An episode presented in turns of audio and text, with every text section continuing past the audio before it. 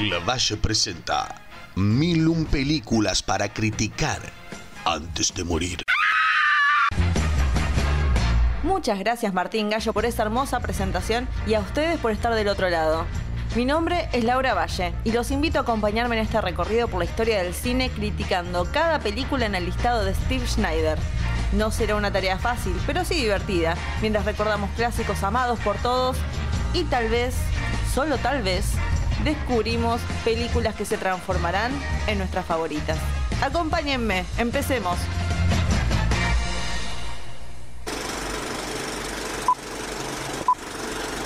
I am packing my belongings in the shawl my mother used to wear when she went to the market. And I am going from my valley. And this time I shall never return. As with you, Charles Foster Kane is a scoundrel. His paper should be run out of town. A committee should be formed to boycott him. You may, if you can form such a committee, put me down for a contribution of one thousand dollars. My time's... On the other hand, I am the publisher of the Inquirer. As such, it's my duty, and I'll let you in on a little secret.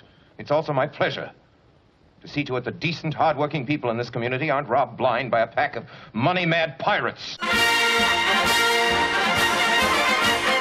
Las películas con las que comenzaremos esta tercera temporada tienen un promedio de noventa y seis por ciento en Rotten Tomatoes, con un crítico diciendo: es lo suficientemente bizarra como para ser pieza de un museo.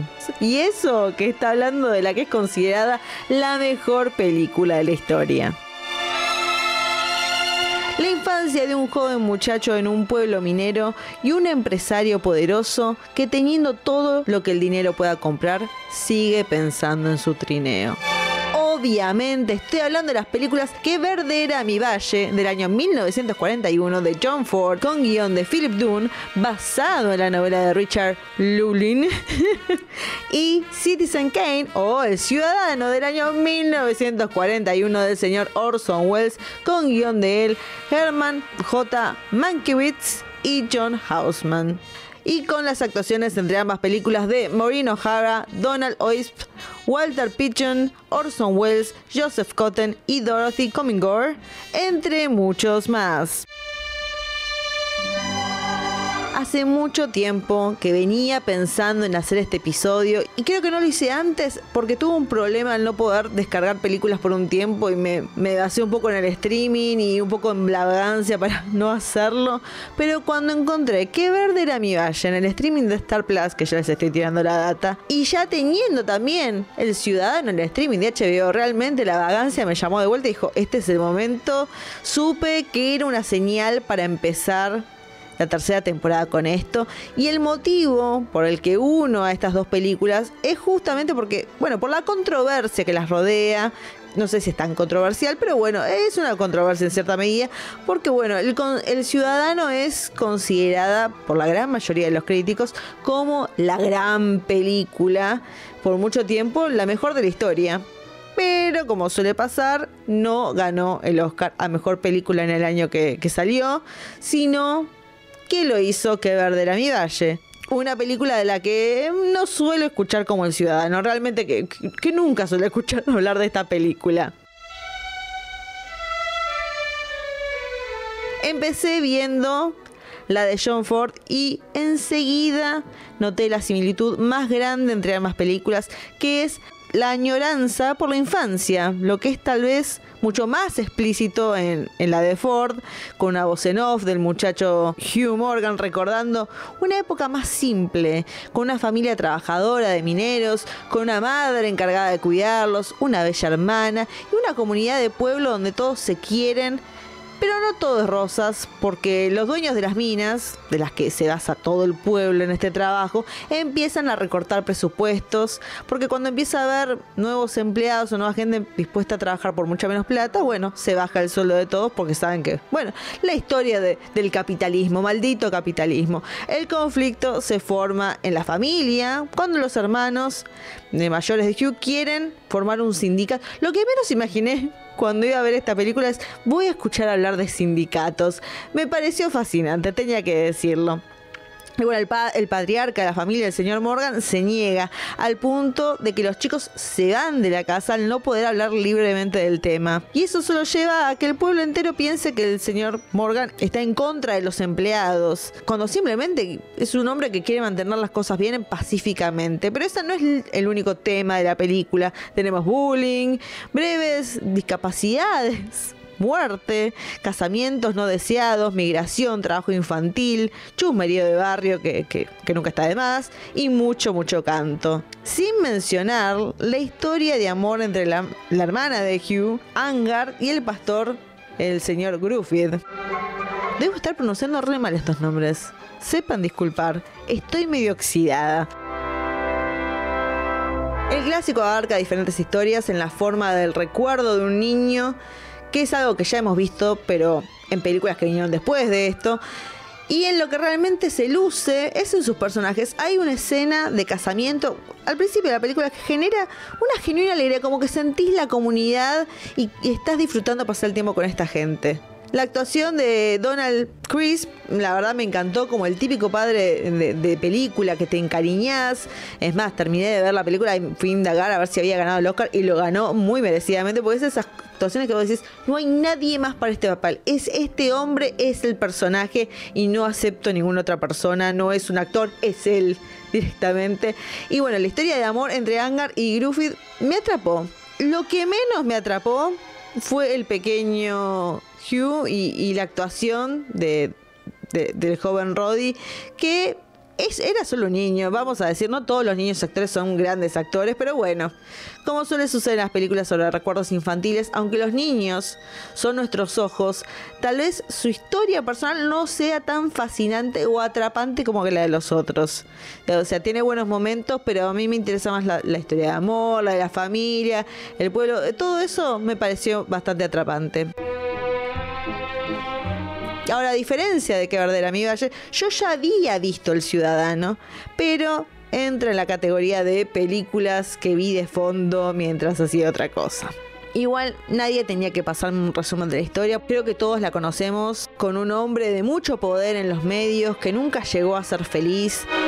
Y lo que más me llamó la atención en cuanto empezó la película fue el informativo, y más que nada su duración, en crearnos la imagen mítica de el, nuestro protagonista, que es Charles Kane. La verdad que duró mucho más de lo imaginado. Me puse a pensar en cómo dicha época se ponían las noticias antes de las películas, y me gustó mucho esta idea de generar la confusión tal vez en el espectador, cuando la noticia se corta y de repente vemos un proyector apagándose, con estos periodistas queriendo analizar la vida de este hombre sobre su última palabra antes de morir. Es como resolver un misterio con diferentes entrevistas, mostrando un aspecto de la vida del magnate desde su humilde infancia a quedarse solo en su propia mansión como un ermitaño. Voy a remarcar algo en esta película que nunca había remarcado en un clásico. Este es, uh, siempre hay una primera vez para todo, y en esta tercera temporada lo tenemos. Me encantan las transiciones en el tiempo. Al hacer la biografía de un personaje verdadero o ficticio, se tiene que encarar la vida entera. Este es el problema más grande que tengo con las, con las biografías en las películas, que es esta idea de encapsular la vida de alguien en dos horas. Es imposible y llega al punto que se vuelve un cliché eh, ciertas cosas. Y creo que en esta película en particular, obviamente hay clichés acá, clichés que tal vez inventaron en la película misma, pero lo que Orson hizo de, de forma muy imaginativa fue eh, las transiciones de un momento a otro y haciendo, haciéndote entender el paso del tiempo. Con una parte eh, vemos a, a Charles Kane mirando una foto y de repente él está en la foto con las personas de, de esa foto, pero es otro tiempo. Una conversación donde la cámara va... va y viene en esa conversación, pero cambia la ropa de las personas, dando a entender el paso del tiempo y también el desgaste de una relación. También hay ideas muy originales, como pasar de una escena a otra usando la sombra para seguir mostrando lo que pasó. Hay una parte donde vemos una situación entre Charles Kane y, yo, y su amigo Jebediah, que pasa, está en el pasado, porque están entrevistando a Jebediah. Y cuando vuelven a la entrevista de Jebediah, él tiene como una sombra atrás de él, y en esa sombra vemos reflejada la imagen de la escena anterior con Charles Kane todavía escribiendo en su máquina de escribir. Me pareció muy original, dije, mirá vos qué bien, qué, qué imaginativo que era este, este muchacho Orson, qué futuro que tenía en el mundo del cine. Y sí me acuerdo que me lo había mencionado y, y pude apreciar la escena donde hay un momento donde la cámara pasa por un cartel para entrar por la parte de arriba de un edificio. Y sé por eh, testimonios y demás que eso nunca se había hecho antes, que es la primera vez que, que se hizo. Debe estar plagada la película de cosas así, que no me puedo tomar el tiempo de analizar y decir, ah, este fue la primera vez que alguien hizo esto. Pero hay que decirlo, lo, lo más fascinante de la película en sí es su aspecto técnico, hay que decir. Pero así como estoy alabando su, sus logros técnicos, creo que hay muchas cosas en las que carece la historia. Voy a ser despenestrada por el mundo cinéfilo, por lo que voy a decir. Porque me parece muy bizarro, muy bizarro que se comience la historia mencionando por arriba una tragedia familiar. Tú decís, bueno, en algún momento va a llegar esta parte, y que no se mencione en toda la película. ¿Por qué mencionarlo siquiera? Y si lo vas a mencionar en un principio, me das a entender, especialmente porque es bastante fuerte, agarrar y decir, bueno, esto tiene que haber impactado la vida del personaje, y no vi nada de eso. Me pareció lo más bizarro de todo. También hay una parte llegando al final de los flashbacks donde nos tomamos un tiempo para analizar el segundo, el segundo matrimonio de Charles, pero la verdad que poco me importó, porque creo que la historia, o sea, tiene que haber una base de esta historia en lo que gira, además del análisis del personaje, bueno, qué es lo que motiva el personaje, qué es Charles Kane a fin de cuentas, y creo que la historia de amor con su segunda mujer o este romance, lo que sea, no era algo de su importancia, porque lo que a, a, a Charles Kane lo que siempre le importó fue el periodismo y fue la idea de hacer este diario y cómo se comprometió económicamente, y siempre tuvo esta idea de, de lo que iba a hacer y los principios que iba a hacer, y esta amistad con su, con su amigo de toda la vida, Jebediah, y esta sociedad que armaron con sus amigos de decir, vamos a hacer esto, y el compromiso de él, de incluso cuando tenía que criticar la obra de su segunda mujer, la defenestró porque era como el compromiso de él con, con la noticia. Todo, toda su vida gira alrededor de la noticia, y terminar la película contándome la historia de la ex mujer y demás, como que se pierde, hay un clímax eh, que sucede en una discusión que yo la verdad que no, no sentía, lo que yo sí sentía que era el clímax, que era la importancia, era de si este personaje se creía tanto en sus principios, ¿por qué no terminar la película con él rompiendo esos principios? Que en una parte pasa eso, pero la película sigue. Y eso era la clave. Este hombre que en un principio tenía la ilusión de cómo iba a ser su empresa, cómo iba a manejarse él en el mundo de las noticias, y cómo se terminó corrompiendo en cierta medida, cómo dejó de importarle. Esa es la clave. No que me cuente la historia de cómo él y la mujer no se hablaban, ella jugaba los rompecabezas. Entiendo que es como el último recurso de él de, de tener una relación con alguien, como eso se, se arruinó. Pero a mí, la verdad, me parece que la historia, el, el centro es la, lo de Charles Kane con, con el periodismo en sí, con, con su diario, que como que queda en la nada, y su amistad también con Jebediah, que se vio perjudicada por esto. Ese era el centro, no el tema de la exmujer, que como encima te crean como esta expectativa de, bueno, fueron a verla y no, la entrevista viene después. Bueno, esa parte... Eh, junto con lo de lo que omiten de la tragedia familiar de, de Kane, me pareció muy como raro, como que tenían todos los elementos pero no, como un rompecabezas, como el rompecabezas que armaba la, la ex mujer de Kane, como que los pusieron como medio raro. Yo sé que hay todo un tema con el guión, que no se reconoce el trabajo de Mank en todo esto, no vi la película Mank, pero para mí hay algo en el guión que no, no me cerró del todo. Estas películas se expanden mucho más en las relaciones personales, mientras que la otra es más innovadora, en, así como ya dije técnicamente. Sí creo que ambas tienen algo que la otra carece.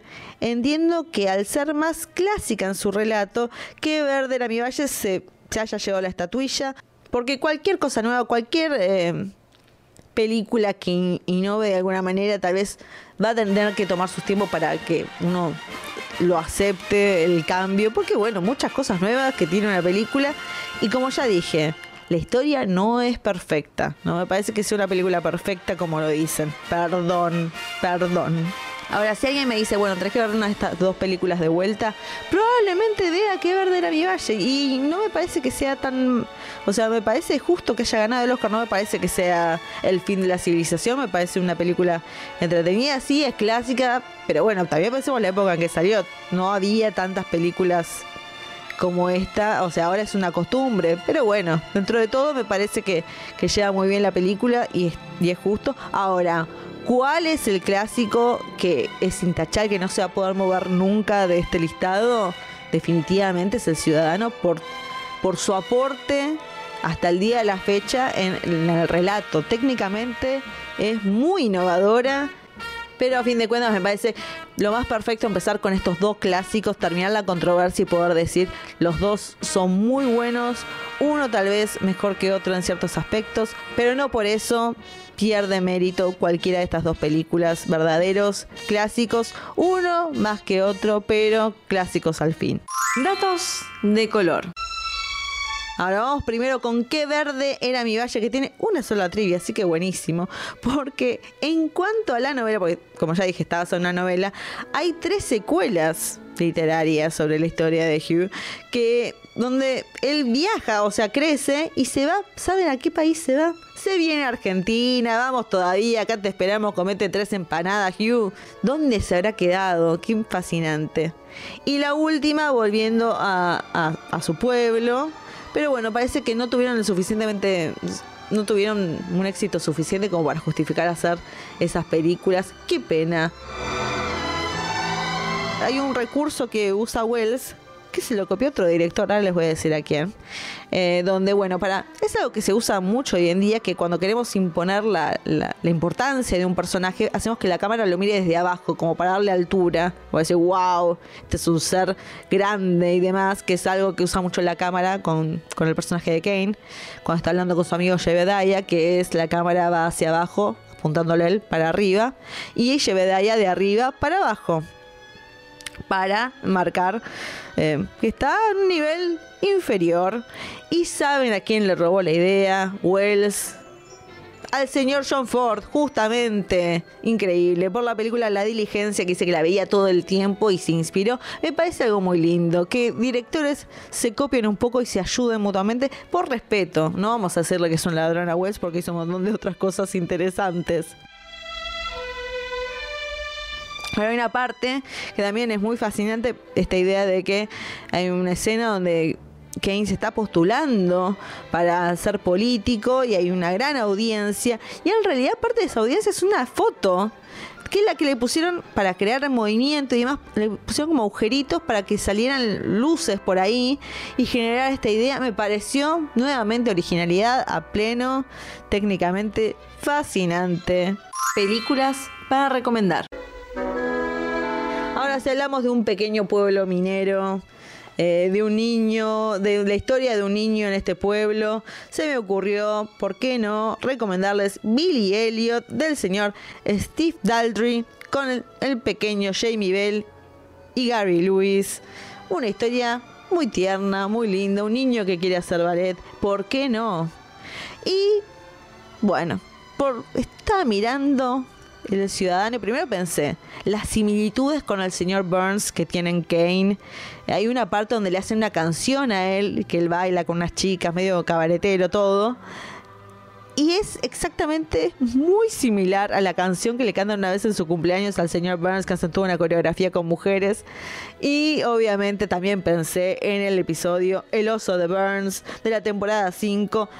Cuando busqué en internet el, el episodio, el número del episodio, dice episodio ochenta y cinco. Búsquenlo, en alguna parte está ahí, eh, que bueno, está basado claramente en Rosebud, en, en este trineo que bueno, ya todos saben, ese era el trineo, lo que él quería era su infancia perdida, que también es algo que se menciona en, la, en, en el episodio de la serie. Y otra cosa, tengo que recomendarlo porque quiero decirles la verdad, eh, en estas vacaciones que me he tomado, me vi Succession completa, y cuando veo un tipo que está metido en los medios, que está involucrado en la política, que tiene todo este poder y demás, no pude dejar de pensar en Logan Roy. Dije, este es como el Logan Roy de su época, así que si pueden, vean Succession. Voy a remarcar, si voy a poder hablar de Succession, voy a hablar de Succession cada vez que pueda.